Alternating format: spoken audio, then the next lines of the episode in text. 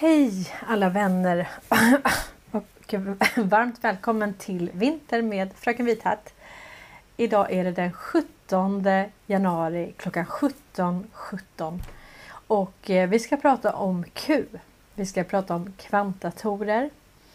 Vi ska prata om eh, en global stingoperation som vi är inne i.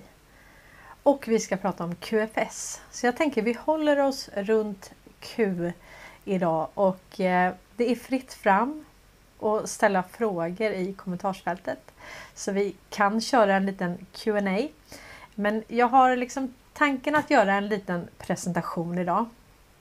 Och eh, jag vill att vi tänker till lite idag. Vi tänker till vad det här innebär egentligen. Att om allt det som jag beskriver här är sant. Vad innebär det då för oss här och nu? Spännande va? Jag hoppas ni kommer tycka att det här är jätteroligt idag. Och eh, som sagt, det här var min väg in i det här. Jag hade ju jobbat i finanssektorn, eller jag jobbade i finanssektorn när jag eh, vaknade helt brutalt. det var som att trycka på en knapp. Oh, nej! Och eh, det var, ja, det var verkligen tufft alltså. Men jag hörde att eh, ni vet den här intervjun som konspiration bygger på bland annat med Erik Uddenberg. Då sa Karl också att han fick också ett sånt brutalt uppvaknande när han förstod det här med pengarna. Ja men det är ju skrattretande egentligen. Tänk då att de kan trycka pengar ur ingenting. Och så springer vi och jagar det där. Det är nästan som man känner att man har fått IG på ett intelligenstest. Så känner jag i alla fall. Hur korkad fick jag bli? Hur dum får man vara? Och jag jobbar till och med med det. Helt goddag yxskaft alltså. Intelligensbefriad. Mm. Men som sagt, det är ju, vi är ju vakna nu ju. Så vadå, vadå, vadå? Vi får väl göra det. Och eh, det är väldigt mycket 17 nu överallt. Ni har ju märkt det. De talar till oss och nu är det Petra Lund som talar till oss. Petra Lund kom ju från Åklagarmyndigheten och det var ju hon som eh, släpade dit eh, Lisa dos Santos som fick träffa FBI och fick del av den här informationen från Anom och Encrom-chatten. Som gjorde att hon kunde fälla då de här kriminella elementen som rekryterar barn. Rena barnsoldater alltså. Och eh, nu så är hon ju, hon har ju varit på jobbet sedan, vad var det, första december va? Det var inte så länge sedan hon tillträdde i alla fall. Och eh, 17 nya chefspositioner. Det känns som ett lagom fint tal. När Trump talade i Iowa, Iowa, Iowa så var det 17 flaggor bakom honom. Och eh, ja, det svämmar över av 17. 17 är ju då Q i alfabetet. Men jag tänkte jag ska göra en liten, eh, liten annorlunda inramning kanske. Jag tänkte att jag ehm, ska prata lite. Eh, jag ska spela upp ett klipp till att börja med. Med, jag ska bara se att jag tar rätt. Ja, jag tar rätt. Det här är med Karl Norberg. Och eh, jag har liksom varje gång han pratar om kvantdatorer eller kul så, så brukar jag klippa ut det. Så har jag en så fin mapp där jag samlar det där. Men det här är ju ganska intressant. För eh, det han kommer säga här när man verkligen förstår innebörden av det han säger så förändrar det allting. Det förändrar hela bilden faktiskt. Ja, det förändrar alltihop. Så vi ska börja med att lyssna på Karl Norberg här.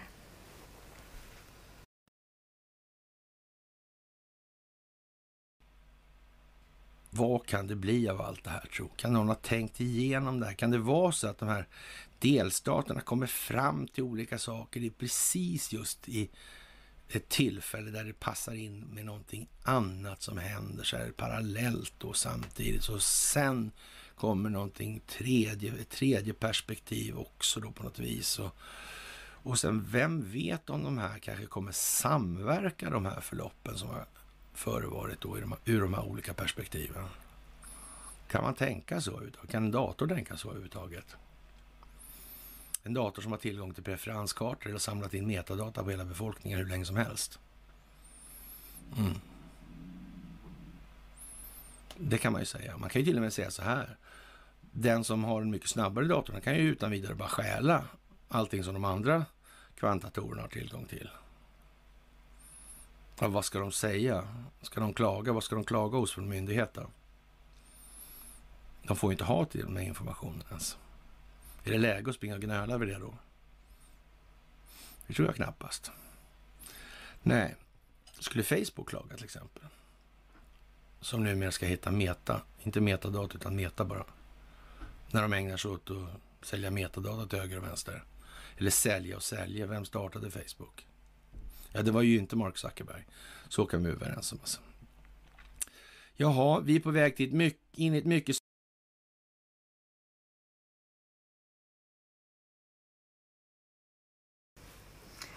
Ja, precis. Hur tar man över hållhakar? Hur tar man över information? Hur kan man vinna racet om informationsövertaget? Jag vet, jag pratade med Karl om det där eh, eh någon gång. Nu ska vi se. Om det här med kvantdatorer kvantatorer och eh, hållhakar och hållhaksbusiness. Jag menar vi får tänka på att det här systemet har ju byggt på kvantatorer sedan länge. Det kan vi vara helt säkra på. Och då har allting legat helt, helt öppet. Vi har inte sett det. Vi har inte vetat om det. Men för någon så har informationen legat helt öppet. Om man då har en snabbare kvantdator. Man kuppar de andra. Och sen gör man en liten resa 2017. Där man säger så här, nu är det så här. Nu har vi tillgång till allting ni har. Vi vet allting vad ni har gjort. Och vi har två alternativ här. Mm. Och sen då så har man kunnat kontrollera det här. Sverige har varit under belägring och så vidare. Som jag pratat om. Och sen tar man kontroll över Ericsson för att rent formellt kunna använda det här. Man har alltså haft informationen hela tiden. Så det, det, är en kupp. Jag tror också att eh, valet 2016 gjorde man på samma sätt. Man snodde den andra sidans valfusk. Vad ska de säga då? De fick ju inte fuska heller. Så man har använt det emot dem själva. Man har använt deras egen medicin mot dem själva. Men vad innebär det här då om det är kvantatorer? Som knäcker alla krypton. Som knäcker alla koder. Allting ligger bara helt öppet. Ja. För vi vet att med de här snabba datorerna så knäcker det kryptot. Jag spelade väl upp det här från, från IBM bara. Det var inte så länge sedan. Jag vet inte om jag ska spela upp det igen men det var ju lite intressant liksom att det här är med IBM där, deras dator som då ligger långt, långt efter militärt.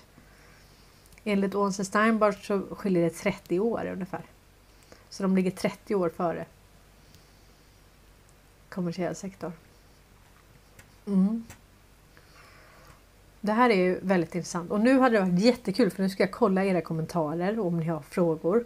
Så det är jättekul om ni pratar om samma sak som jag pratar om när jag tittar på kommentarerna. Eh, men jag tänkte också, jag, jag tänkte jag ska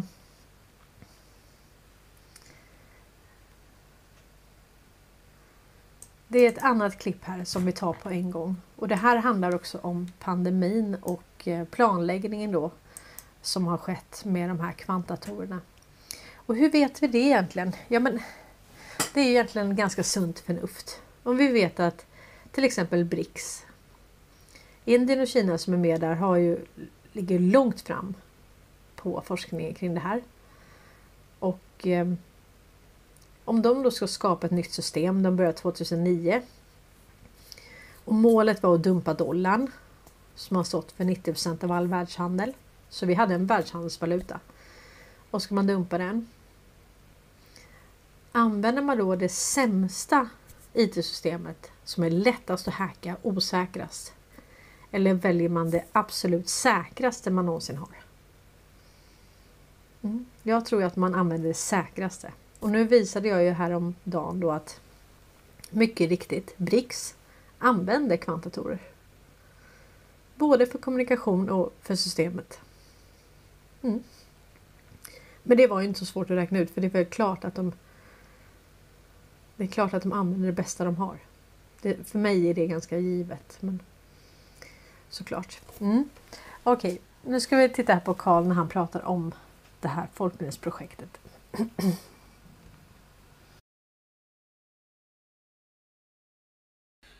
Pandemistoryn eller sagan eller vad vi ska kalla det för. Det gjorde det ju det tidigt.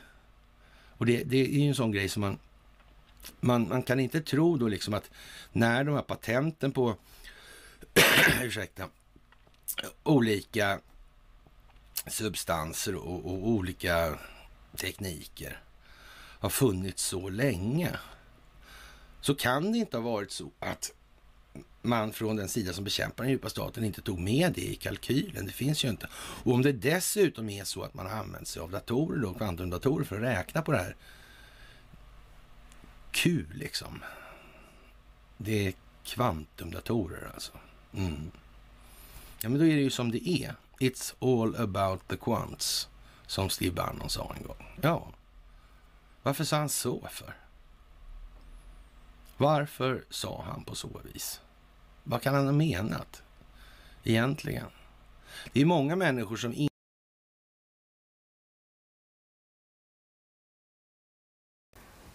Ja, som sagt. mRNA fick Nobelpriset 2020 innan vaccinen kom ut. Då hade det funnits i väldigt, väldigt många år och det visste man om. Det visste man om från den sida som motverkar det här. Det här hade datorerna koll på. Som sagt, kontrollerar du all information, kontrollerar du telekominfrastrukturen kan du knäcka de andras koder med snabbare, effektivare kvantdatorer. Mm. Vi hade ju då en eh, visselblåsare. Det här med looking glass och där fick vi ju reda på av honom att eh, han blev ju inkallad då för att eh, det var någonting som var vajsing med deras superdator. Och det var ju så att oavsett vad du laddade in för parametrar så gav det ett och samma utfall. Och han tror då nu att det handlar om The Great Awakening. Men han pratar också om att man tog kontroll över deras, de hade ju då pumpat in pengar i avancerad teknologi. Och det tog man kontroll på också. Det var en väldigt viktig del i det här. Så att man har tagit man har tagit alla verktyg från dem man har strypt deras pengar, tillgång till pengar, fryst deras tillgångar. Man har avlyssnat deras kommunikation och tagit bort deras informationsövertag. Så man har tagit liksom hela systemet. Så där står de nu. Utan byxor. För allmän beskådan. Och det är det vi har att titta på just nu.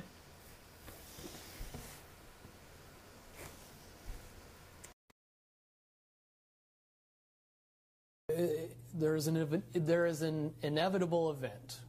Um, it's been forecast, it's been predicted, it's been fed to us in a slop trough of what they want us to believe will happen.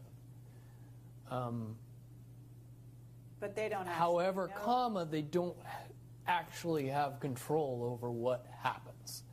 They only have control over the reaction, and it seems that no matter what they try to do to cause their desired reaction, it's going to have an opposite effect. Now, it's much, much easier for me to explain uh, today what that process is as opposed to back then. Um, but if I had to give it a name, I would say it's the awakening process. It's an evolution of consciousness that cannot, will not, and no matter what decisions or possibilities are injected into the equation, eventually it all resolves down to us all learning the truth and becoming aware of this massive dam of lies that has been built that keep us from knowing massive volume of information that we should otherwise possess.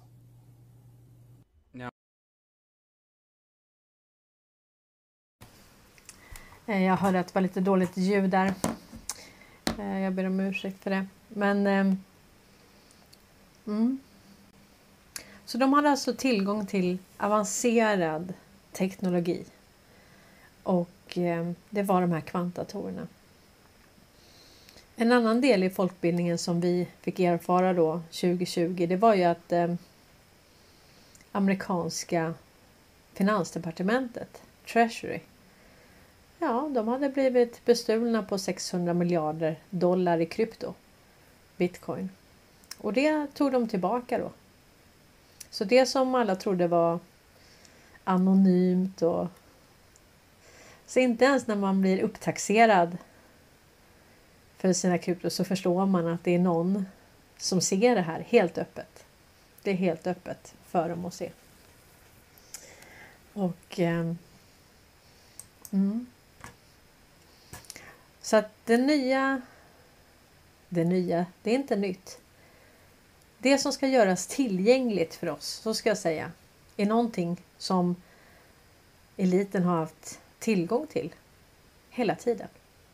De har haft tillgång till en väldigt, väldigt avancerad teknologi. Vi har inte vetat om det. Vi kanske inte har brytt oss heller. Vi har ju varit upptagna med bröd och skådespel. Det har ju funkat. att distrahera oss. Så till den milda grad att vi håller på och engagerar oss i ismer och ja, alla de här politiska partier och så. Då får man tänka på så här att då har man utnyttjat summan av människans drivkraft. Viljan att göra gott. Viljan att förändra. Är någonting som bara är en surdeg och som aldrig kan bli någonting annat. Antingen så blir man besviken och slutar. Eller så blir man som surdegen. Och det är lite olika. Många av oss har slutat. Vi har varit i olika situationer genom livet. Och sen har vi slutat blivit besvikna. Annars, antingen så blir man kanske cynisk. Tänker att säljer inte jag vapen så gör någon annan det. Så jag kan lika gärna. Jag kan inte göra någonting åt det. Jag kan försöka göra så gott jag kan. Men jag kan liksom aldrig förändra det här systemet. Någonting. Mm. Och sen kom då en tanke eller en tanke. Sen kom en plan och den här planen har ju pågått väldigt länge. Alltså USA är ju ett land som i grunden är väldigt nationalistiska. Det är mycket America first. Och det har ju inte de andra liksom, i den djupa staten gillat riktigt. Att, varför ska de vara så där? Det är, liksom, det är sån sammanhållning och de, de håller på sitt och, och militären och det finns en stolthet. Det passar inte in i narrativet när man vill skapa en världsregering. En världsregering utan länder. Där det egentligen bara finns motsättningar. Mm. Så det fanns, det har funnits en motverkande kraft. Och man har försökt flera gånger. John F Kennedy försökte till exempel och jag tror inte man insåg. Ibland känns det som att amerikanerna tror att man bara kan plocka bort dollarn och göra som man vill. Ja, men vi gör ett, ett, ett eget system här, Nesara, eller vi gör ett helt eget system. Och John F Kennedy sa ju det, han hade ju två mål, han hade flera mål, men han avslöjade då eh, det här med Federal Reserve. Och han sa att det här skulle man förstatliga, det var målet. Det andra var att han skulle splittra CIA i tusen bitar. Och sen pratade han mycket om de här secret societies, alltså människor som inte är förtroendevalda, som styr och ställer. Ofta i skuggorna. Känner vi igen det? Verka utan att synas. Hållhakar. VIP-klubbar. Medlemskort. Mm, underbart. Känna sig liksom speciell. Det är det som är. Det är det egot lite man har spelat på hela tiden. V våran önskan om att eh, hundarna håller på. Våran önskan att verkligen få vara speciella, ha mycket information. Alltså jag vet ju precis i finansbranschen, man bara ringer du, nu har jag fått information här och, och man känner sig så vippad och speciell liksom att man får vara med och man har blivit inbjuden till någonting. Wow, här får jag vara med liksom. Mm, nu börjar jag verkligen komma upp mig här. Och det här har man då hela tiden spelat på. Vår önskan att, att vara speciella. Och det är inget fel i det. Det är inte heller något fel i att vilja. Tänk vad olydig han är den där Atlas. Det är inte något fel i att vilja förändra världen, att hjälpa människor. Men de har använt det där på fel, på fel sätt, i fel syften. Och... Eh, mm. Vi ska titta här på... Vi kör lite Q då. För det kanske är ni som är nya som inte riktigt har hängt med. Vad är det där Q egentligen? Jag ska förklara det. Eh, vi får börja den här änden. Det här fick vi höra. Det här är då en konspirationsteoretiker. Nej, jag bara Det här är Jerome Corsi. Han är eh, bestselling author. Han är journalist eh, från början. Va? Och han blev ju direkt karaktärsmördad. Men han hade ju eh, kontakter in i militären och regeringen. Och det här var vad han berättade om. Vad som hände under Obama-tiden. Och det känns som att Obama-tiden eh, Obama hade ju flera, det känns som att i slutet så var han tvungen att motverka. Jag tror inte han gjorde det i början utan det var någonting som hände där. Och det kan ju vara så att han fick någon form av ultimatum från militären då. Ja, det är bara, jag kanske ska säga till dem när, jag, när vi lyssnar på det här nu.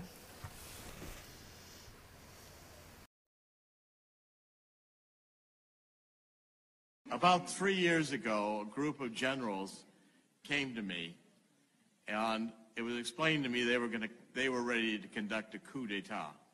They're ready to move Barack Obama from office with military force. And then a few weeks later, I got another call and said that they were reconsidering. You know why they were reconsidering? Because they talked to Donald Trump. And Trump had agreed, Trump agreed that he would run.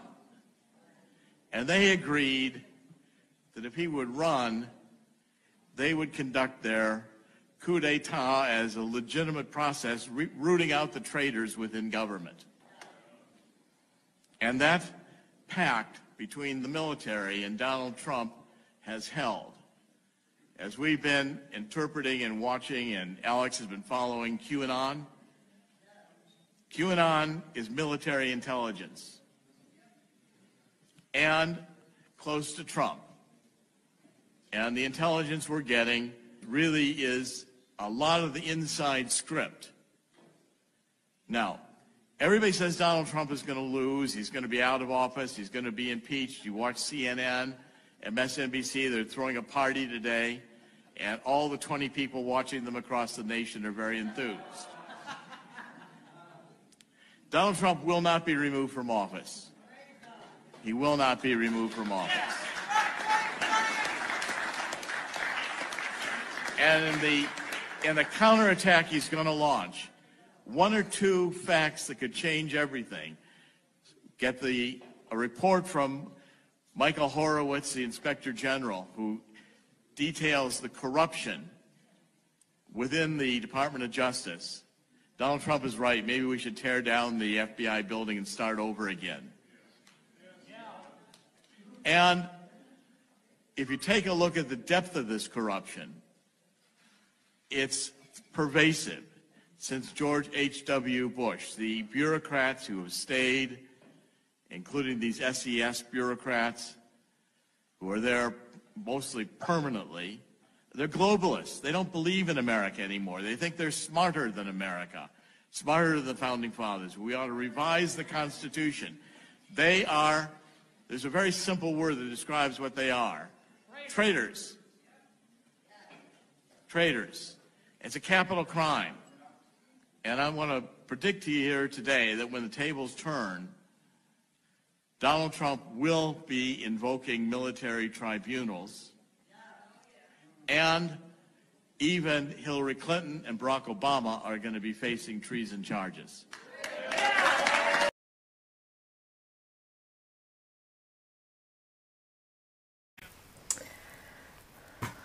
Ja. Det här var ju många år sedan nu. Det här var väl... Eh, ja, det måste vara precis i början av Trumps presidentskap. Så 2017, eh, 2018 och sånt. Um, vet inte exakt när det var. Men om vi säger, ja, jag tror att det var... Om vi säger att det gick tillbaka tre år då. Så var det nog kanske där någonstans som eh, Obama fick ett ultimatum. Det kan vi ju inte veta. Men det- det är väldigt intressant att se att det var faktiskt väldigt mycket han gjorde i slutet som, som var en motverkan. Det, det finns lite ett före och ett efter det som Jerome Corsi beskriver här då. Och eh, ja. Här säger han då att han kommer inte bli utdragen från Vita huset. Och vi har ju hört att det är tio personer som vet hela planen. Så jag tror att det är väldigt mycket, så Q har sagt det att desinformation är nödvändig. Vi får tänka på att det här är en stingoperation. Och i en stingoperation för att kunna ta ner ett kriminellt brottssyndikat så kan det inte stå i pannan. Informatör, infiltratör, jag har kvittrat, jag har golat på mina, mina polare. Det liksom kommer inte funka så. Utan det, och nu är vi nere på vi är nere på en väldigt låg nivå. Vi är nere på att Sverker Littorin åker dit och ICA-handlare åker dit. Alltså, nu pratar vi småfiskare i det här. Som har gynnat sig, som exponeras och åker dit. ICA för övrigt har lovat att sänka priser på mat nu. Så att, eh, och det har blivit avnoterat nu då. Och det ligger i linje med det här att vi kan inte ha privata vinstmaximerande intressen. Det kommer inte vara det som utgör framtiden. Det kommer inte finnas, alltså hela vårt system bygger på privata företag som vinstmaximerar, konkurrens. Vi ska jaga medan de kan trycka pengar i oändlighet. Ja, det, är egentligen, det är egentligen larvigt. Alltså, det är så larvigt att vi har gått på det här så det, det finns inte ord. Ja men okej, vi, vi gör så här då, att vi, vi trycker pengarna och så jobbar ni och bara springer. Så kommer vi med lite morötter. Lite VIP-klubbar och lite fina galer och lite långa titlar och sånt. Så, så kan ni springa. Spring nu då, jobba för oss då. Vi tänkte vi tar vårt private jet ner till Davos. Och sen så pratar vi där med eh, om hur framtiden ska vara. Vad alla ska satsa på, alla stakeholders. Det ska vara hållbart och väldigt grönt. Hörde ni förresten intervjun med eh, Wallenberg från eh, Davos? ja, ordföranden för Svenskt Näringsliv. Ja, hej här Jakob Wallenberg. Han bara Vadå? Alltså du vet, han skiter i Sverige. Det var inte frivilligt att bli ordförande för Svenskt Näringsliv. Och sen stå där då. Hur gick det med det här att verka utan att synas? Ja, och så står han och pratar där. Och då visar det sig att det är tre företag nu som är med på topp 100-listan. Och då är Ericsson ett av de hållbara. Okej. Okay. Mutar i Isis och allting liksom. Ger ut eh, koordinater till Al-Qaida. Åker dit för masskorruption och tvingas ha en överrock i fyra och ett halvt år. Men det är hållbart. Jättegrönt också. Ja men tjena.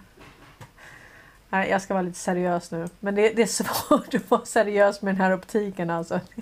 Det är nästan omöjligt. Och eh, ja, vi ska se, jag hade någonting med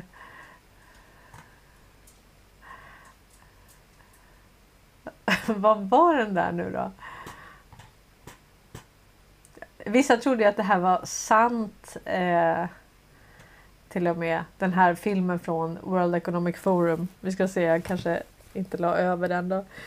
Eh, men det, det, var ju lite intressant. Det, det var alltså satir.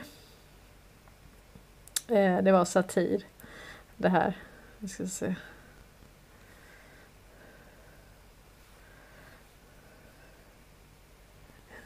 Han sa ju då go, go fuck yourself. Här har vi den. En sekund bara. Nej. Gör så. Så.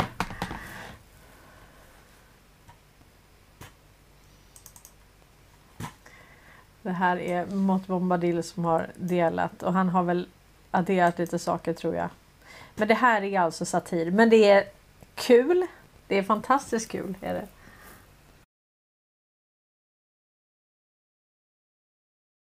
And I appreciate the World Economic Forum providing me the opportunity to be on this stage and say, fuck you, Klaus Schwab, and fuck your New World Order. We, the people, were born free. We will stay free. And you and all of your globalist friends, including everyone in this room, can go fuck yourself. Be that way. When I get back into the Oval Office, I will totally obliterate the deep state.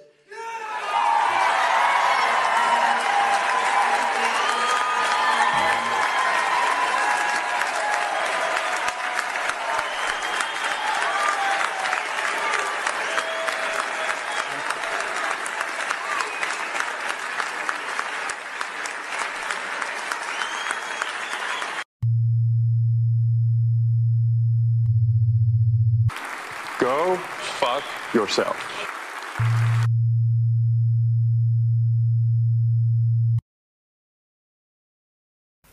Ja, vad säger man? Fantastiskt, fantastiskt.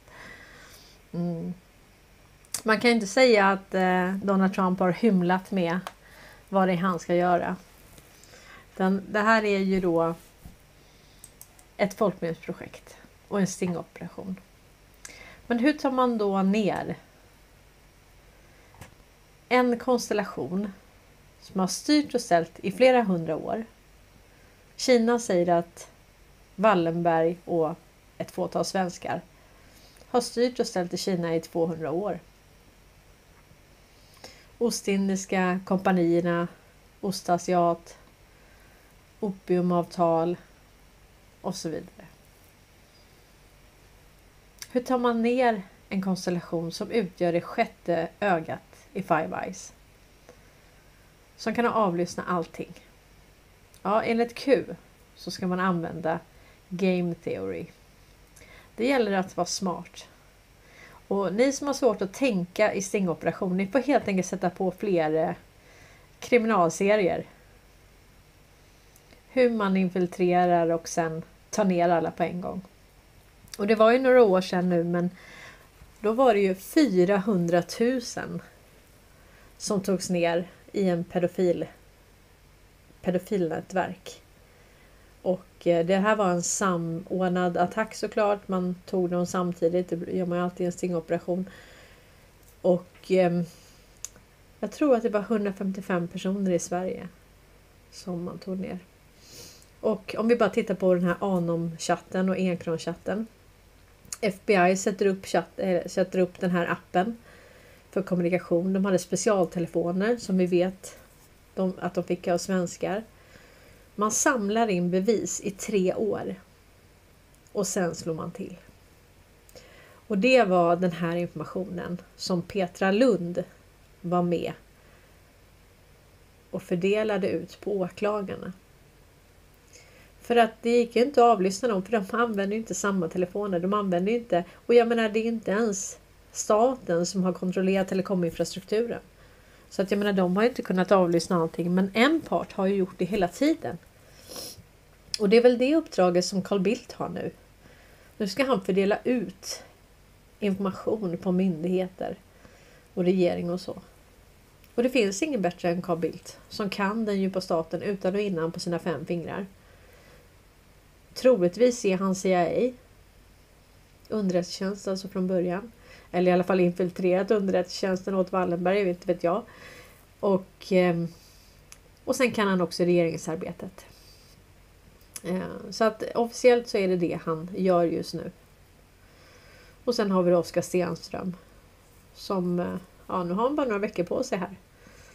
G-strand tror jag det ska bli förlängt men ah, vi får se, vi får se. Jag tror han kan vara klar. Det var ju bara formalia. Fem månader är ändå länge ju. Och liksom dela upp, sälja av. Man ska ju bara komma överens om vad som ska hända med innehaven. Men nu har vi alltså, vi har en telekominfrastruktur i 184 länder som kontrolleras av Ericsson.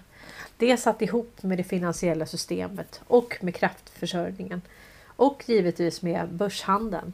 Så det här var som ett vattentätt system och eh, för att kunna ta kontroll över det så var man tvungen att ta kontroll över Ericsson. För Ericsson är själva eh, kittet som håller ihop alltihop. Tar du bort telekominfrastrukturen då blir det ju inte mycket till finansiellt system. Om du inte har någon telekominfrastruktur, ingen kommunikation, lalala, mellan, då, då har du inget finansiellt system. Då får man gå tillbaka till att skriva bankbok. Så. Och så får man stoppa in pengarna i ett bankfack. För då är ingenting digitalt. Så att det här systemet är ingenting. Drar de ur pluggen då finns det ingenting. Om man tar bort all kommunikation, internet, telefoni, alltihop och så tar man bort all kraftförsörjning, el och så. Ja, då är det brevduvor som återstår helt enkelt. Då är man ju inte så konkurrenskraftig. Och det, allt skulle ju allt skulle ju stoppas. Ingen skulle komma åt sina pengar. Allt, idag, allt idag är ju digitaliserat. Logistikkedjor, matför, alltså matförsörjning, livsmedels, allt, alltihop. Så man kan liksom inte nog betona betydelsen av telekominfrastrukturen. Det är svårt att förklara på något annat sätt men de här eh, eh, defaitisterna som håller på att prata om teknokrati och vi ska bli eh, övervakade och så. Men vad, vad sa Trump? Han sa att det finns ett företag som heter Ericsson. Och de säljer telekomutrustning till regimer som i sin tur använder det här för att kontrollera och övervaka sin egen befolkning. Regimer som Iran och Sudan.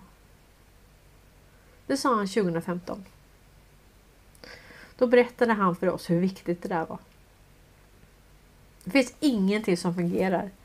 Jag menar, vad ska CIA göra om de inte får någon information? Sitter de där och bara, mm. Det handlar ju om informationsfördelar överallt. De behöver två saker CIA. De behöver finansiering och de behöver avlyssning och information. Utan det så mm, ja, då är det inte mycket att hänga i julgranen helt enkelt. Så att eh, det är det går inte att ta bort det ur kalkylen. Det går inte. Då ska vi se.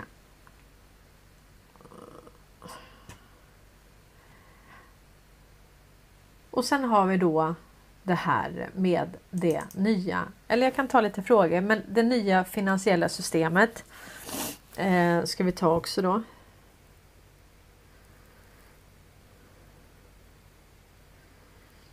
Mm.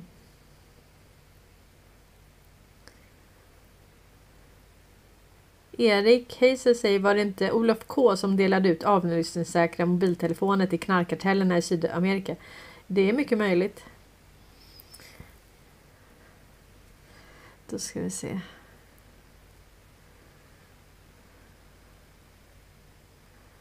Åh, 17.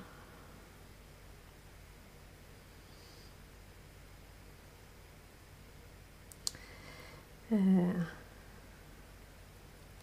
Ja, det blir svårt att eh, lyssna på det här. Men eh, du har en konstellation som motverkar det här. Och eh, nej men den här, det här klippet ska vi spela upp först. Det här är vad som hände då. Då är det så här. Vi har en vi har en djupstat som kontrollerar banksystemet, telekominfrastrukturen. De har ett informationsövertag hela tiden. Mm. Och sen har vi några som kuppar det här med ännu effektivare och snabbare kvantdatorer. Som de säkerligen hade stulit också. Det vet jag inte. Men de hade tagit kontroll på det. De hade snabbare kvantdatorer. Trump tackar ja till militären att bli president. Så han var ju en militär president. Målet var att få in law of war, alltså en krigslagstiftning globalt. För att kunna få in det så måste du kunna ha en, ett event. Du måste ha en kris för att kunna utlysa en nationell nationellt undantagstillstånd globalt. Där spelade WHO en viktig roll. För vad gjorde de? De utlyste en global pandemi. Utan det hade det inte gått. Och sen har du då den här konstellationen som visste vad de hade planerat. De hade planerat det här i många år, den djupa staten. Med massvaccinering, med pandemi, med kärnvapenkrig. De hade en 16-årsplan för att införliva en världsregering. Mm. Och hur rundar man då de här? Hur får man med sig opinionen? Hur kan man få människor att förstå vad det är som händer? Jo, då börjar man skriva anonymt. Och man gjorde det på en plattform där det var hackers. Man tänkte de är vana att hacka och gräva och de sitter där och gamer och, och spelar liksom och, och hackar och så. Och de är smarta. De är bara inte anpassningsbara riktigt i det här systemet. Men de är grym, grymma researchers. Så man började lägga ut brödsmulor till dem. Och de började koppla ihop. Det tog inte lång tid så hade de kopplat ihop ett och ett. Okej, okay, okej, okay, det här är intressant. Och på så vis kunde man få ut informationen på ganska bred fas eller bred eh, brett till befolkningen fast man inte gick via mainstream media eller det som de kontrollerade fortfarande då. Så 2017 började Q skriva poster och det är ungefär ja, knappt 5000 poster. Och eh, där bör man skriva hur det här sitter ihop. Q har sagt till oss att gräv i det här med, med eh, nazismen. Då är vi nere på IG Farben, andra världskriget. Stalin som sa att det fanns, eh, att det fanns information om svenskar kopplade till nazismen sedan långt innan andra världskriget. Lenins finansiering från Arvid Lindman, Eriksson. Du är nere på allt det här. Och det bygger på en superior ras, det bygger på rasbiologi, nazism. Och, ehm, och genom det här då så börjar folk förstå att men oj, det här är ju det här är ju ett nätverk, de samverkar ju, det är globalt, det handlar ju inte om länder. Så börjar folk förstå mer och mer. Det som har hänt nu är ju att vi har inte fått, vi har fått brödsmulor, men vi har inte i närheten fått allt det vi kommer få. Så man förbereder myllan för att vi ska kunna ta del av mer information. Information som kommer vara väldigt jobbig. Det är aldrig kul att förstå hur lurad man har blivit. Det, det är traumatiskt. Om, om man vill verkligen göra rätt och man vill hjälpa mänskligheten och, och man vill väl och man vill gott så gör det fruktansvärt ont att veta att man, man har medverkat till någonting som inte var positivt. Och det var också i den här pjäsen. Det var väldigt intressant i den här pjäsen Konspiration för då var det en som ja, skulle hjälpa i Eritrea och så. Alltså det här var en del av pjäsen då. Och det är ju hon, eh, vad heter hon nu, Melinda. Hon som är syster till... Eh, åh, oh, vad heter han nu då? Ja, jag får kolla vad hon heter. Men, men i alla fall. Ja, då fanns det ideal. Man skulle hjälpa då genom pennans kraft i Eritrea då. Och sen insåg hon att hon hade hjälpt en diktator till makten. Alltså hon hade hjälpt fel sida fast hon visste inte det. Hon trodde att hon hjälpte rätt sida. Hon trodde att hon gjorde rätt. Men i själva verket så hade hon hjälpt en diktator till makten. Som begick folkmord mot befolkningen. Då. Såklart. Men, eh, och det var en fruktansvärt... Och, och det, det, det är där vi är. att På något vis så har vi alla upprätthållit den här illusionen. Det här pyramidspelet liksom. Och det har vi ju såklart inte gjort medvetet. Alltså det, vi vill ju väl. Men när man inser vad man har medverkat till så är det ändå det är jobbigt. Det gör ont. Faktiskt. Nu ska vi se. Och då så kom Q. Det här är en liten del från Joe M's film. Eh, vad heter den nu? Eh, remastered. Eh, jag tänker bara The Best is yet to come. Men det heter... Eh, vad heter dokumentären nu? Uh, jag återkommer till det. Men det här är en liten del i det. The Plan to Save the World Remastered heter den och den ligger på BitChute. Så sök bara The Plan to Save the World och den är ungefär 15 minuter. Och den förklarar egentligen hur de har lurat oss genom hela tiden. Och hur det har blivit så att det är faktiskt som kriminella som har suttit på kontrollen och makten. Och vi har inte, vi har inte förstått. Många av, av oss har inte förstått ja, det här. Så då kom Q. Så vi ska lyssna på den här korta. Det här är bara en liten del av den filmen. Men gå gärna in och kolla på den filmen för den är verkligen sevärd. Då förstår man mycket mer hur, hur vi hamnade där vi hamnade. Men också vart vi ska då givetvis.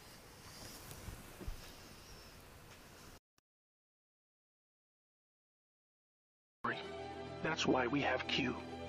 The good guys with control over the NSA began the Q intelligence dissemination program to invoke an online grassroots movement that came to be called the Great Awakening. It started on underground internet channels and then moved to the mainstream. Q has been a fun distraction for those who follow world events and desire truth, but it is about to begin a much more important and necessary phase keeping the public informed when the deep state war breaks out onto the surface. By this, I mean high-profile arrests. Yes, folks, the criminals I'm referring to are famous politicians, actors, singers, CEOs, and celebrities. People who have earned our trust, respect, and admiration. They have done very bad things that are all fully known and documented, and they will be severely punished. Those of us who have followed Q since the beginning will be here to help you make sense of the coming events. We are among the first to realize that our petty partisan divisions are just trivial distractions, and we are all enslaved by a hidden enemy. We realized that the problem was never capitalism or socialism, Democrat or Republican, black or white, Muslim or Christian. We know it was just very powerful criminals who had too much power. Fellow slaves, it's time to buckle your seatbelt, recognize your true enemy, and embrace a new future that we all owe to the brave patriots who risked their lives to achieve this victory against the greatest force of evil the world has ever known. May God bless America.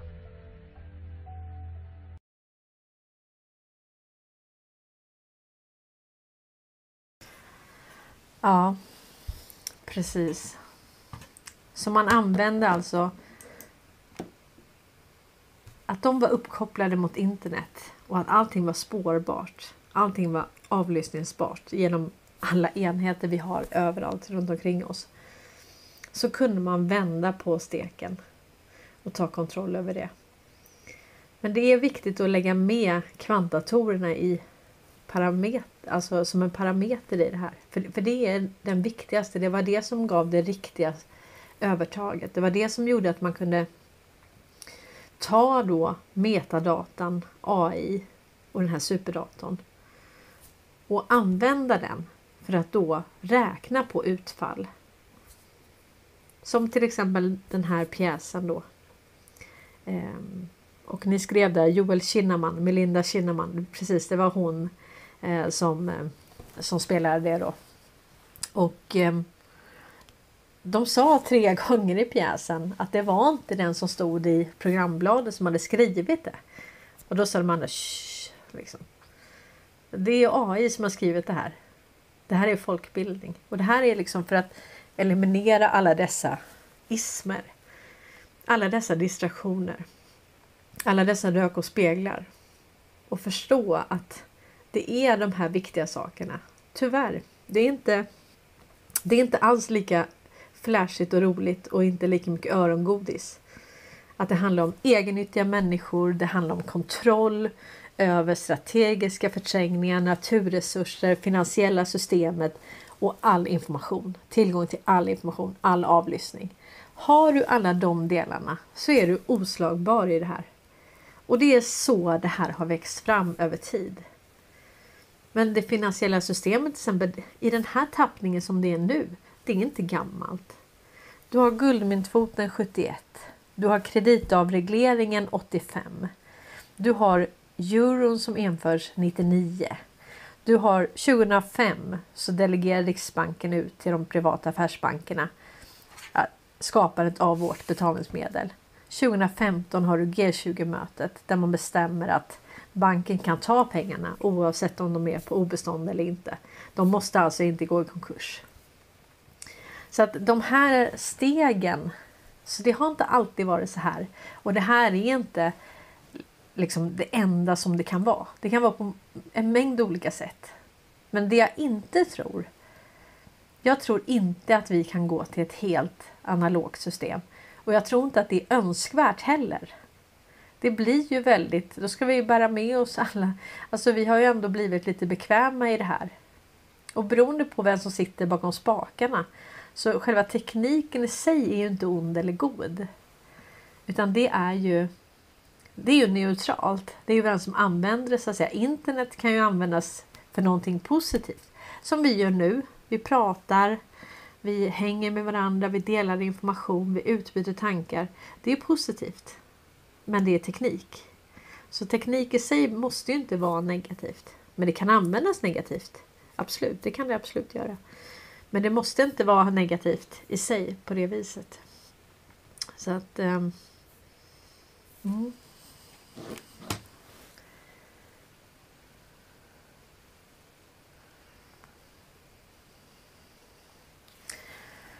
Så om vi tittar då på Q-posterna lite.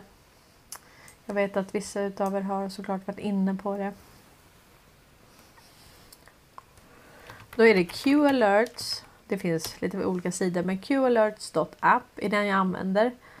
Eh, innan fanns det en annan sida som hette qmap.pub och den var, den var bättre. Men eh, eh, och sen då kan man, eh, om ni ser här uppe här, då kan man ändra sortering så man börjar på 1. Sen är det en fantastisk sökruta. Eh, så här då, tvåan här handlar om eh, om Mockingbird Media. Mockingbird. Det här handlar om eh, från början då om eh, hur man har använt Katlahornet, eh, Bullhorn. Three Letter Agency, här är vi på underrättelsetjänsterna. Så redan alltså den andra posten handlar om media, hur man har använt det, underrättelsetjänsterna, hur man har använt det, hur rättssystemet, Supreme Court, rättssystemet, militära koder, hur viktigt är det och protokoll.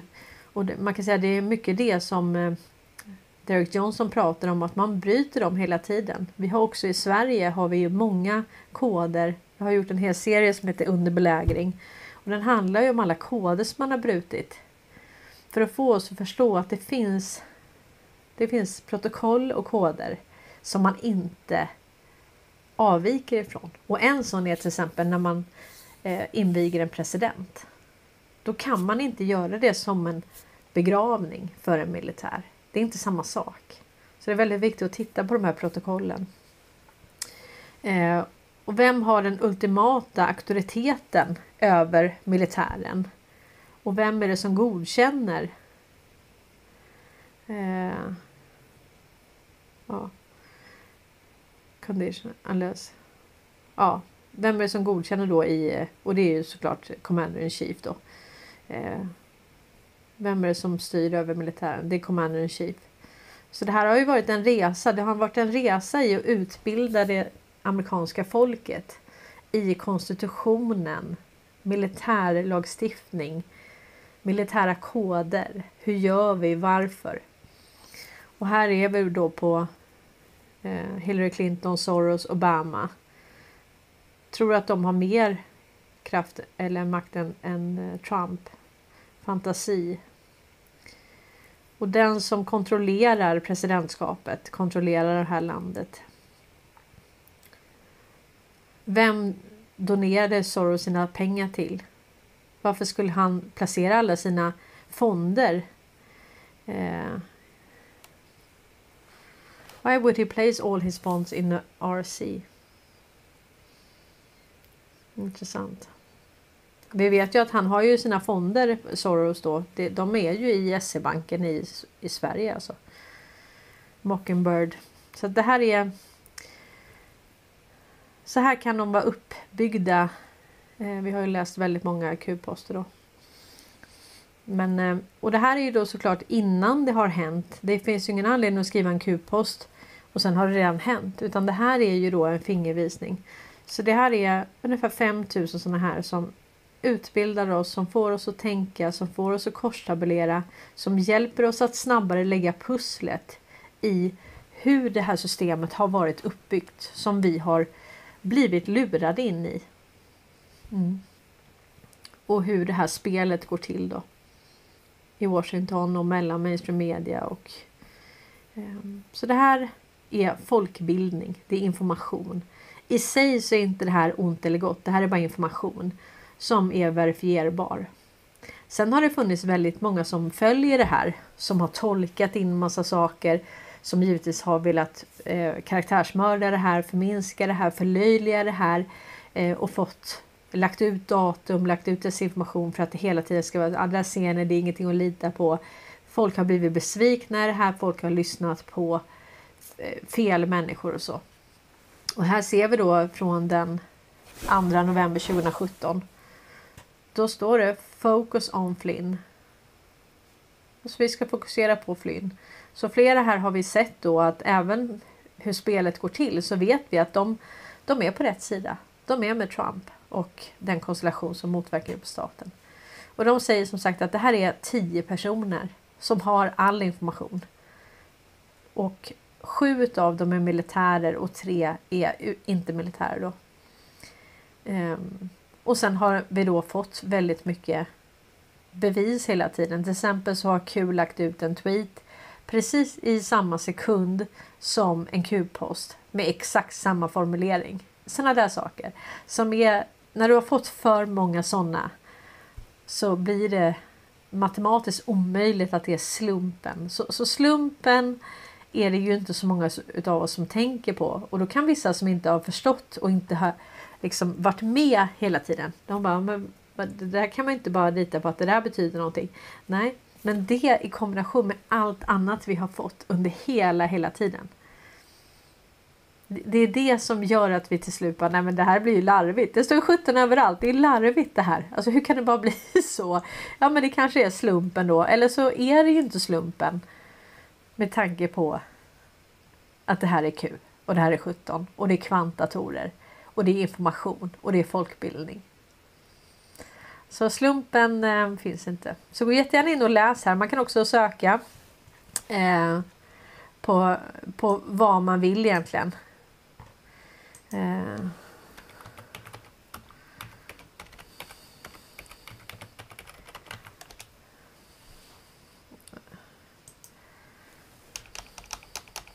Vad ska jag säga? Control.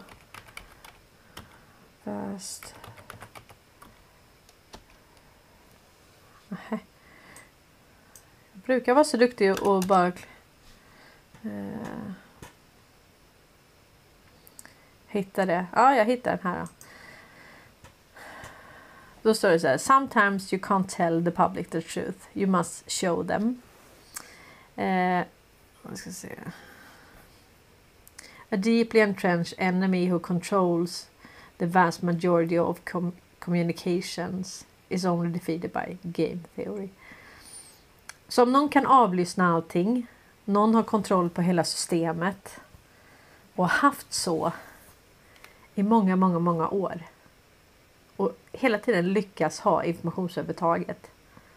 Tagit kontroll över patent. Jag tror Ericsson har väl 60 000 patent.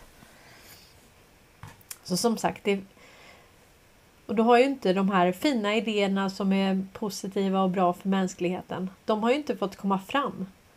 För det har inte funnits några pengar att tjäna på till exempel fri el. Och här har vi ju John Trump då som är Donald Trumps farbror. Och eh, det var ju han som eh, han var farbror till Trump. Va? Ja, han jobbade på MIT. Så när Nikola Tesla dog så var det ju han som fick gå dit och ta alla hans uppfinningar och patent och så. Sen försvann mycket av det där. Och sa nej, det var inget speciellt med det där, det var ingenting i det. Och det är ju det man tror att Trump har nu, den informationen. Har ni några frågor om Q eller innan jag går in på QFS?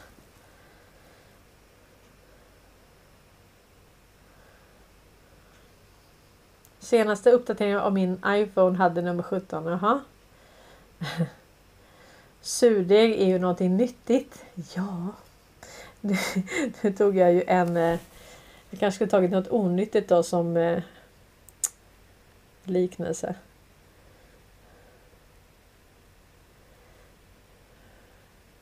Ja men precis. En kniv i sig är ju inte farlig och det är ju inte en pistol heller. Det, pistolen i sig gör ju ingenting utan det är ju den som håller den i handen. Du kan ju använda den till att skjuta lerduvor eller eh, något roligt. Eller så kan du ju döda en människa. Men det är ju inte i sig som det är eh, Det här är ju då eh, från min intervju med Karl eh, som jag hade när jag var uppe hos honom. Hemma hos honom i ett par dagar. Vi hade jättetrevligt. Vi reste runt. Vi reste till Ljungaverk.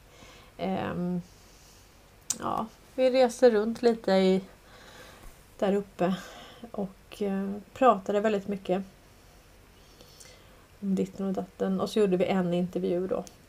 Och den ligger på, på Rumble. Ligger den. Men det här är lite när jag frågar Karl om eh, det här med kvantdator eller eh, QFS. Alltså det nya finansiella systemet. Så att eh, vi ska prata lite om det nya finansiella systemet idag och ehm, kom, återkom gärna om eh, ni har frågor. Så. Alltså hur tänker du? För jag, jag har ju skrivit mycket och, och stuckit ut hakan lite hur det här nya finansiella systemet kommer fungera. Hur, hur tänker du? Eh, eh, hur tänker du kring det? Ja, jag, jag, jag, tänker så här då att eh, centralbanker är ju faktiskt bra grejer att ha. Om de inte är korrumperade för enskilda intressens räkning. Då. Så därför man har varit noga med att försöka förklä dem till någonting annat än vad de egentligen är. Mm. Och, och, så det är ingen dålig grej. Alltså. Och, och sen kan ju de så att säga, i sin tur utgöra, utgöra då clearinghouses, då, alltså där man clearar internationell handel relativt varandra. Men de i sin tur i, vad är det man handlar med utan det är någon form av valuta då. Där kan man säga så här att då, då kan man ju säga då att det går mot eh, internationella dra, här, dragningsrätter eller vad det nu är. Ja. Så, och, och, och sen har varje land sin egen valuta i förhållande till det där. Och, och, Som en valutakorg? Tänker du? Ja, lite grann sådär. Så. Ja, och sen kommer då de här clearing, så som vi hade under andra världskriget till exempel, då hade man då naturligtvis styrt av en herr Wallenberg då, men så här, ja, Naturleveranskommittén till exempel bestämde kvoterna då på kol och koks från Tyskland i förhållande till järnmalm mm. som, och till Tyskland och från Sverige. Och, så här. och det där är ju inga svårigheter i dagens läge med den teknologin som finns nu. Det är ju ingenting. Det, det, är ju löjligt liksom. Ja. Mm. Men det här, att det ser ut som det gör beror ju mycket på att det såg ut som det gjorde tidigare. Och man har liksom försökt smussla med det här skiten upp i det som är nu. Men nu går inte det i alla fall. Det går informationen för fort. Marknaden har ju varit alltid helt dum i huvudet. Nu har ju marknaden åtminstone blivit snabb. Mm. Så den hinner ju tänka efter lite grann i alla fall. Även om det fortfarande är hur, hur manipulerat som helst. Alltså. Men det kommer inte att bli... Och, och men samtidigt så här då, då att det måste tas i lagom steg. Det går liksom inte att tala om börja och säga så här, ja snart ska allt vara transparent liksom. Eh, ja, era personliga ekonomier också. Det gäller alla nämligen. Mm. Ja, som ska finnas med i ekonomin. Mm. Det ska vara transparent. Ja. ja. Så det inte uppstår något fusk. Och det kan man ju säga så här, det är inte alla som är helt intresserade. Men Ryssland, de... Men det går inte att börja där alltså. Nej. Nej. Men det här låter ju lite som det som Ryssland gör nu.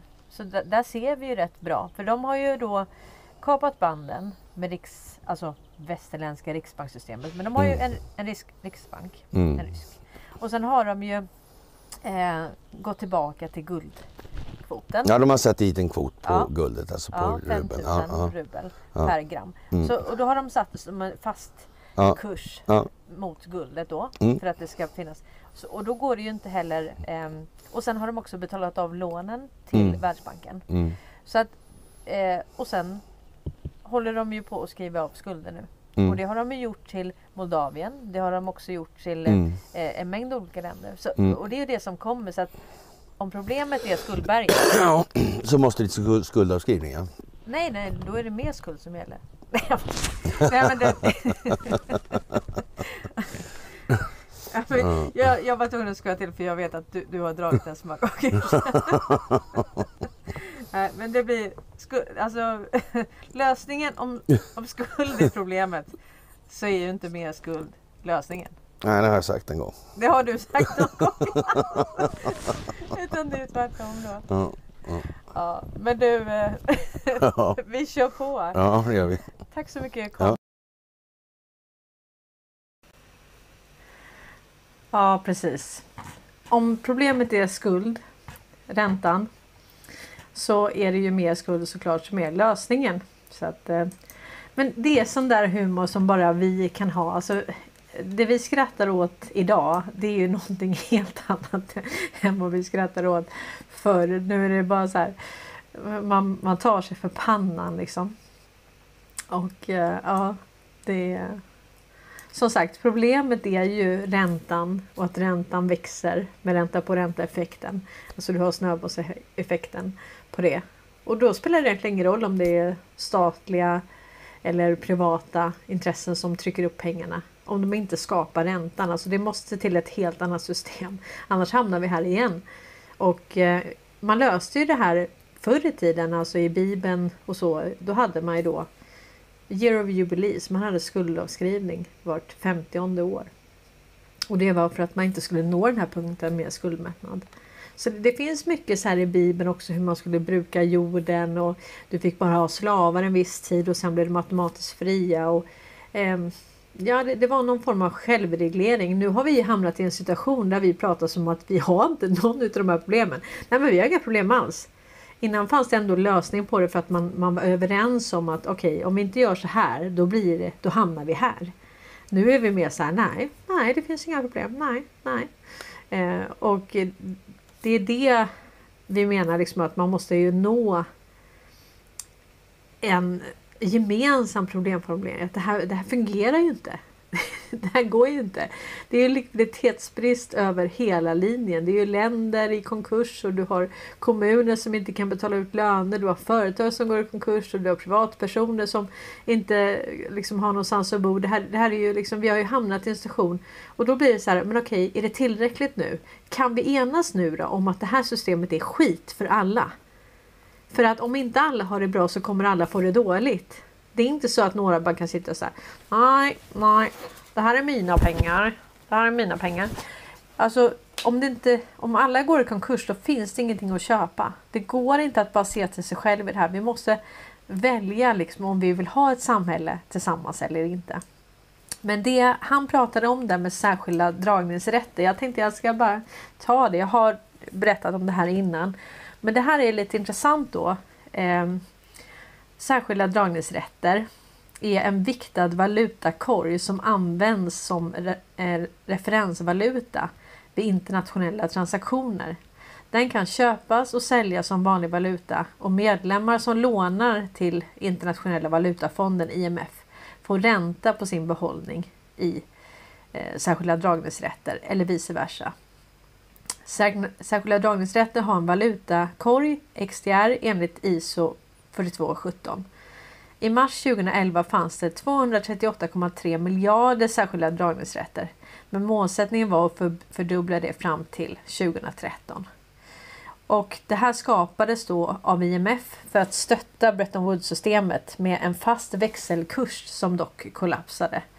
Ursprungligen var SDR definierad som värdet på 0,888671 gram guld vid tiden identiskt med eh, USA-dollarn. Då.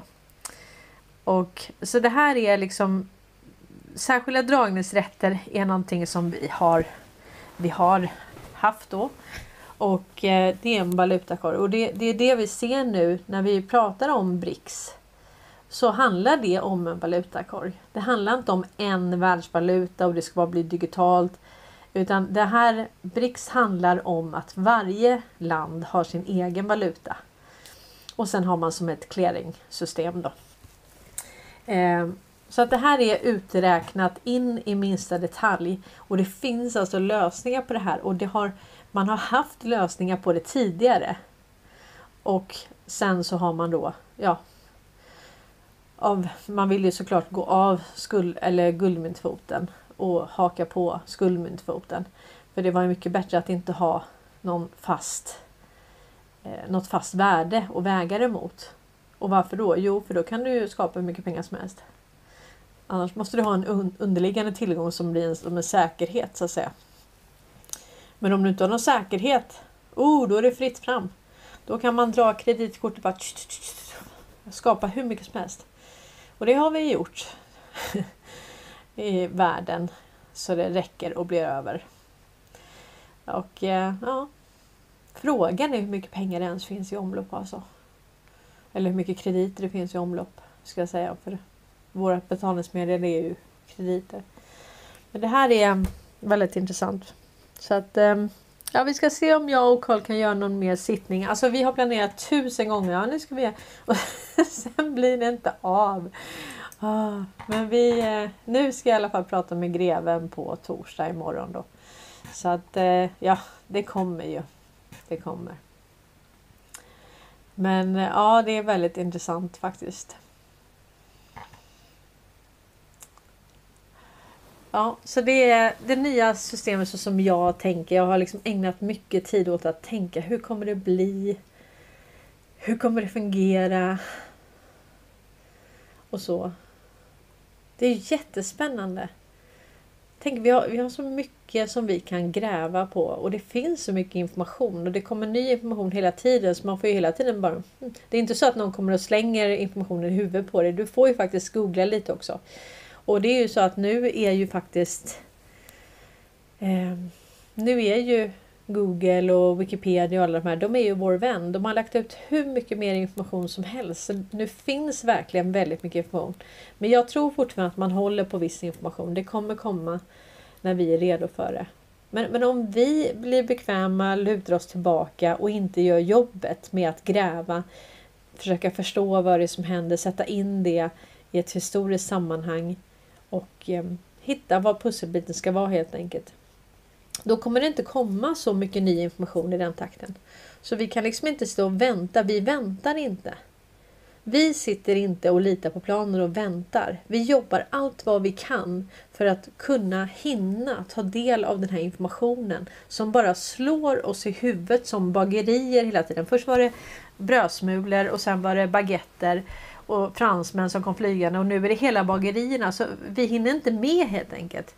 Så att vi, vi borde jobba många fler timmar, mycket mer med att gräva och sen få ut den här informationen. Det är vårt jobb som digitala soldater och det är vår uppgift också som att kunna runda mainstream media. För det här handlar om en, en gräsrotsrörelse. Vi behöver bli många som kan förklara för andra vad det är som händer och varför. Hur hamnar vi här egentligen? Och vart ska vi? Och det är det som är det mest spännande vart vi ska. Så att eh, Q är egentligen bara information och det bygger på kvantdatorer. Och man har samlat in metadata hur länge som helst och man har använt AI. Så det är inte någonting som ligger i framtiden med kvantdatorer, AI, metadata. Det här har man haft så länge vi har varit digitala och haft tillgång till internet, tillgång till telefoner och så, så har man mätt och mätt och mätt oss. Det finns preferenskartor på var och en utav oss ner på individnivå. Det ska vi vara så säkra på att det är så. Ja. Vad säger ni? Hur mår ni?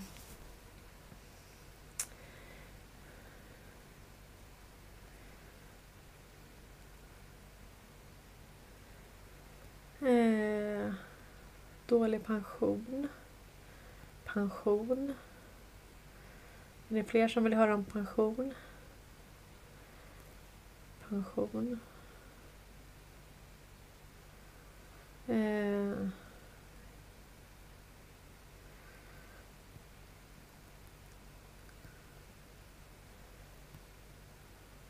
Pensionspengar.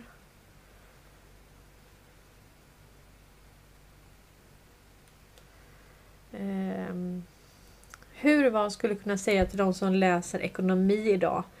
Eh, har en som läser just nu och köper hela systemet och tror inte att det kommer ändras. Vad göra? Nej, alltså jag, jag skulle säga så här till, till, till den personen om det är din son eller dotter eller vad det än är. Om man säger så här. Idag har 90% av all världshandel skett i dollar. Nu har du 80% av jordens BNP som bestämmer sig för att dumpa dollarn och ha ett eget system. Tror du att det kommer förändra någonting i det här? Det är egentligen bara att ställa den frågan och se vad du får för svar. Jag tror att de flesta som förstår frågan skulle säga ja, det är klart att är det så så skulle det förändra saker. Eh, pensionssystemet då? Ja, det är ju en, eh, en hoax från början till slut. Man kan säga att pensionsfonder och så har ju legat och, och eh, investerat i aktiemarknaden, i statsobligationer och annat. Jättekänsliga för, jag menar om vi pratar om att Riksbanken har en ögonblicksbild på en förlust i portföljen på 100 miljarder så kan man säga att då ligger pensionsfonderna eh, snett på det också. De måste ha innehåll som har gått ner. Och eh, eh, Alltså jag tror ju att det här Det man ser att man har i pension. Nu pratar vi inte det som man kanske har en tiotaggarlösning eller privat på Skandia eller på Volksam eller vad det nu kan vara. Det, det, är inte de pengarna för de pengarna finns på ett konto. Men det som är i orangea kuvertet eh, det är ju det är ju fiktiva pengar. Det är bara siffror. Det är en kalkyl så att säga. Men det betyder inte att man får ut de pengarna. Snittet för några år sedan i Skåne var 12 100 före skatt. Jag såg att någon hade 11 och 1 före skatt. Det är rimligt. alltså, det är inte rimligt, men det är normalt för en kvinna att ligga under 12 och 1 för snittet är 12 och 1. Då har männen ofta lite högre och kvinnorna har, vi har varit hemma med barn och så annat, ofta haft lite lägre lön. Eh, så att eh, att man får ut 11 000 före skatt, det är inte ovanligt. Men däremot så är det väldigt orimligt. väldigt orimligt. Eh, så att jag tror ju att hela det här systemet, alltså det pensionssystemet är redan kollapsat. Vi har ju haft flera år som bromsen har gått in och räknat med en minusavkastning på 4% Jag vet inte hur det ligger nu men alltså det, det pengarna finns inte helt enkelt. Och det, det har det inte gjort på länge. Så att, eh, och det är ju därför också man måste eh, göra om allt det här i grunden. Så att, och då blir det ju det vi pratar om medborgarlön och annat. Det, det är det som kommer bli. Det kommer inte finnas några pengar och, och det här systemet är... Nej. Det går inte. Så många också som blir arbetslösa och varslade nu i alla branscher. Vad ska alla de jobba med? Det finns inga jobb. finns inga jobb. Så att man har myglat länge nog och sagt att eh, eh, försökt få oss att tro att vi kan ha ett samhälle och ett system där alla jobbar. Men det kommer inte fungera nu för det finns inte så många jobb. Så vi kan liksom inte bygga upp det på det sättet. Och då har vi ändå liksom föder vi färre barn och står inför en eh, populationskollaps. Alltså där samhället och jag fick en fråga om det här. Georgia Guidestone, du vet det här med 500 miljoner. Och då säger man att det är att man ska ner då, reducera befolkningen till 500 miljoner. Men jag tycker att Mattias Andersson gjorde en ganska bra debank på det där. För han menar på att, att det där var att om utifall att det skulle vara ett kärnvapenkrig. Då skulle minimum vara 500 miljoner. För att undvika en eh, population collapse. Och, och, det, där, eh, det där resonerade med mig. Jag tycker att det känns logiskt. Att det, det, liksom, det finns något sånt här eh, ja, du får inte underskrida 500 miljoner helt enkelt. Alltså då, då, då kan du inte bygga samhället och absolut inte som vi har gjort idag.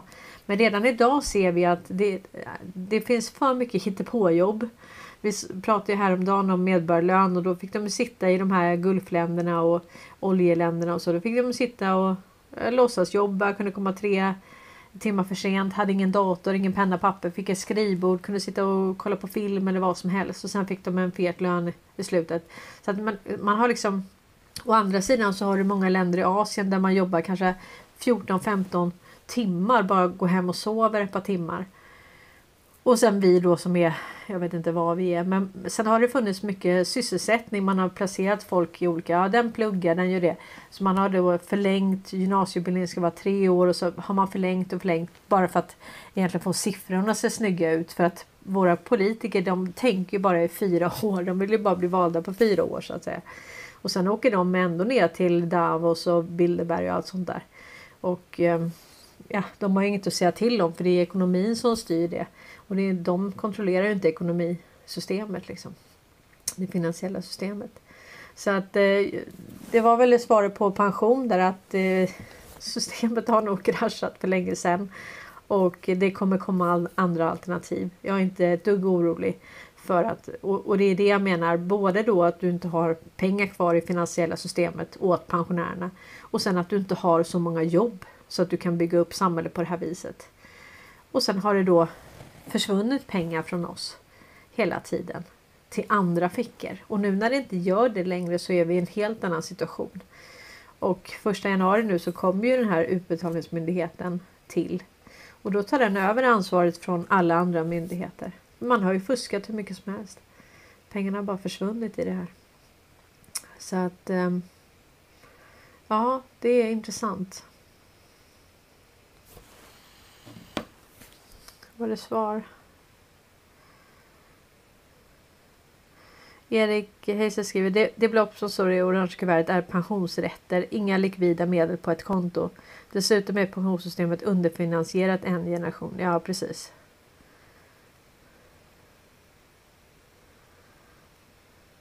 Ja. Eh, Sistian säger, prata med socialtjänsten eller Kronofogden så är 3000 plus hyra allt du behöver. Ja men tjena liksom. det är väl klart att inte det funkar nu med eh, alltså kostnader för mat och allt det här. Det är ju helt galet. Vad tror de? Tre, ska du då äta mat då? Om vi säger du har du kanske behöver ta dig till ett jobb. Du behöver ha en bil. Man får väl ha en bil tror jag under 10 000 eller vad det är under 20 000. Men då ska du kunna betala skatt och bensin för den och ta det till jobbet. Och sen eh, bara en telefon idag är ju ett par hundra. Elen. Alltså det är helt galet. Alltså det, de har ju inte hängt med i den här inflationen. ja precis. Så, så ICA nu när de sänker priset då är det deflation då. då.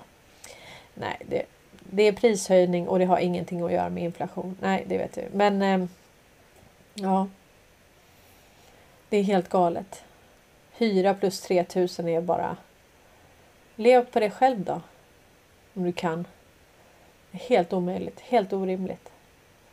Alltså man, man, blir så himla arg och ledsen när man ser hur det ser ut det här systemet. Det är... Måtte vi göra ett bra jobb och liksom upplysa andra om det här så fler förstår för att det här är verkligen ingenting. Men det måste väl till visst viss förändring och viss lidande i det här för att människor ska vilja ta, ta till sig en förändring. Tänka till lite. Tänka till lite. Inte bara gå runt samma lyktstolpar hela tiden. Och så vaknar man upp och så går man över gatan och så hittar man en ny lyktstolpe. Så går man där virusvax, virusvax. Jag menar om det nu är kvantdatorer. Man vet vad det har funnits för läkemedel. Man vet vad det har funnits för patent. Man har koll på vilka som vinner Nobelpriset i mRNA 2020. Man vet det. Man vet hur de håller på att forska. Skapa hybrider mellan olika djur och människor och allt vad de håller på med. Jag vet inte. Jag vill nog inte veta heller faktiskt. Mycket sånt har de ju hållit på med. Men kvantdatorerna har alltså koll på det här och det är bara att titta på alla Trumps exekutivorder som handlar just om vaccin. Det är ju väldigt intressant. Alltså man hade koll på det här. Precis som man skrev exekutivorder 2018 om valfusk. Man hade järnkoll på det här. Det är det jag menar. Det ger en dimension till när man tänker om det här med eh, kvantdatorer. Och då blir ju till exempel en sån här nyhet. Eh, den blir ju lite man undrar ju nästan lite. MSB. Ar arbetet mot relativt enkla IT-angrepp brister. Okay, alltså. Svenska myndigheter måste bli bättre på att stå emot olika typer av cyberangrepp. Den bedömningen gör MSB. Ja. Mellan 2019 och 2023 fick MSB in 250 IT-incidentrapporter som handlar om försök till cyberangrepp 87 procent kom från statliga myndigheter. Relativt få ledde till samhällskonsekvenser. Men enligt SCB har ändå alldeles för enkla former av angrepp lett till problem, vilket hade kunnat undvikas om myndigheterna var bättre rustade. Ja, men det är ju betryggande ju. Och nu var det ju Coop igen här. Det var ju hur många persondata som helst som hade blivit läckt där. Så det är ju...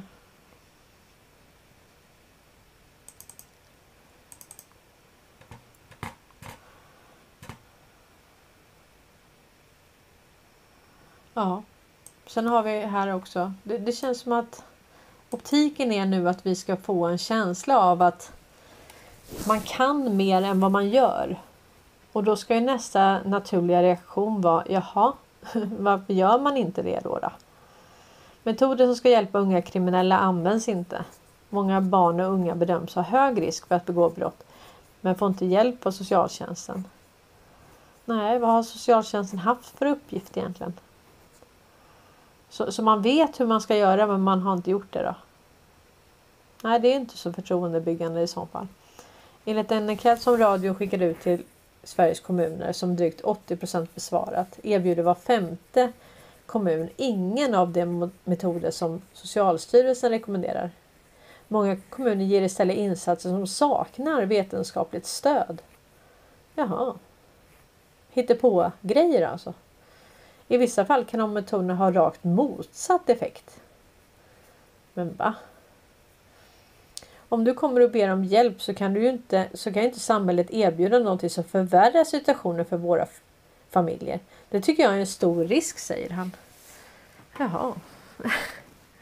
Okej, okay. det är Martin Bergström, forskare vid Socialhögskolan på Lunds universitet. Ja. Det mynnar liksom ut i att det är någonting som skaver. Det är någonting som inte står rätt till. Vad är det vi ska tänka på? Det här med eh, visitationszoner försenas trots försök till snabbspår. Det här är ju också optik. Det är klart att, att man, man gör allt vad man kan nu. Eh, de omdiskuterade visitationszonerna kommer inte att kunna införas den första mars som planerat. Det trots att Tidöpartierna lagt frågan i så kallat snabbspår. Att snabba på införandet på det sättet var helt orealistiskt. Vi som opposition måste ha rimlig tid på oss att svara på förslag. Mm. Och sen hörde jag faktiskt att eh, eh, ni vet de här fem säkerhetsbyggnaderna som Skanska byggde. Se om jag kan hitta det lite enkelt. Säker. Eh. Jag ringde ju till honom och det var ju verkligen hysch på det där. Där precis.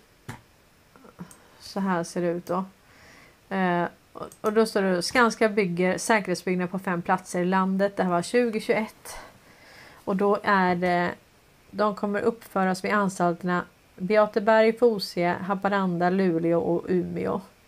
Och jag pratade med en här och han fick ju knappt svara mig.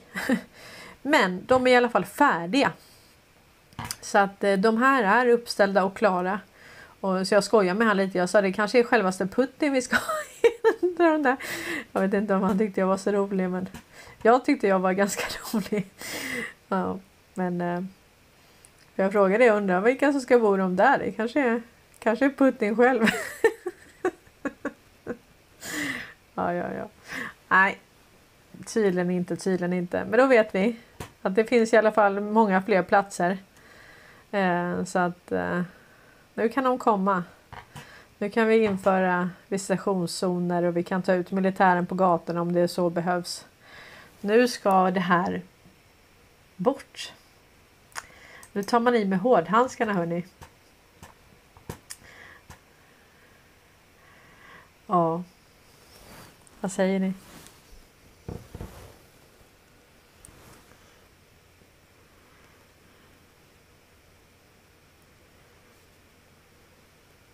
Imorgon är det nog debut för Utbetalningsmyndigheten med pensionsutbetalningar. Ja, jag tror det. Jag tror att de kommer ta över alla utbetalningar från Försäkringskassan och alla de här från januari nu. Jag tror det. Jag vet ju inte exakt när de kommer igång. Men vi vet ju att myndigheten kom igång första januari. Um, oj, nu har jag hållit på länge. Nästan en och en halv timme. Men jag tänkte bara säga i slutet här att eh, Ramaswamy då han, eh, det var ju han som sa här i, i eh, eh, han, han är ju rätt eh, talför den här.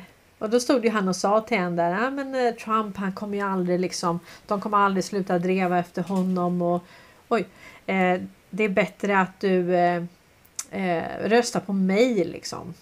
Det är mycket bättre. Alltså Trump, de kommer aldrig släppa Trump. Och jag har bättre förutsättningar att, att rensa ut den djupa staten. Det var typ så han sa då. Eh, och, eh, men nu har han gått ut med att han hoppar av racet Och han endorsar Trump. Eh, oj. Nu ska vi se, det var den andra jag skulle ha. Eh, här ja. Så att... Eh, och det var väl nog tanken hela tiden. Det var ju Candace Owens vet ni. Hon eh, sa ju i en video då att eh, han, är, han jobbar på som bara den. Hon hade rest med honom och han var verkligen den som gjorde jobbet från början och han hade ju legat på väldigt, väldigt hårt och kampanjat och så. Och hon hade följt med honom. Hon sa det att han, han gör verkligen allt han kan för att Make America Great Again. Och han var en riktig sån kandidat. Eh, men som sagt, nu hoppar han av racet.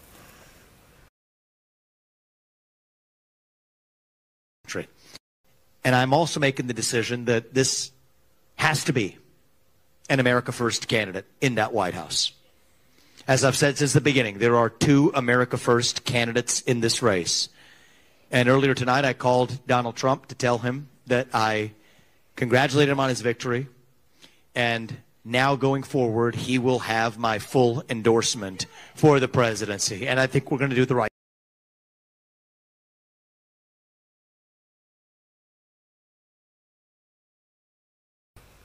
Ja. Det finns hur mycket som helst att säga men jag känner att vi, vi stannar där. Tack så mycket för idag. Tack att ni har varit med och hängt här i tråden. Um. Får se om det var något mer ni sa här. Ja, precis. Mm. Ja, det är väldigt intressant i alla fall. Imorgon då så kör jag klockan 12.00, alltså lunch live tillsammans med greve Conny. Eh, och det blir nog lite längre än en timme skulle jag tro. Eh, det beror på hur trevligt vi har. Vi brukar ha ganska trevligt faktiskt när vi pratar och det var ju ett tag sedan nu. Så det känns jättekul. Men hörni, tack så mycket att ni har tittat. Tack att ni gillar, kommenterar, stöttar. Ni är fantastiska i det här. Och eh, tack till er som stöttar den här kanalen också. Men eh, vi ses igen imorgon klockan 12 om ni vill. Ha det gott nu allihopa.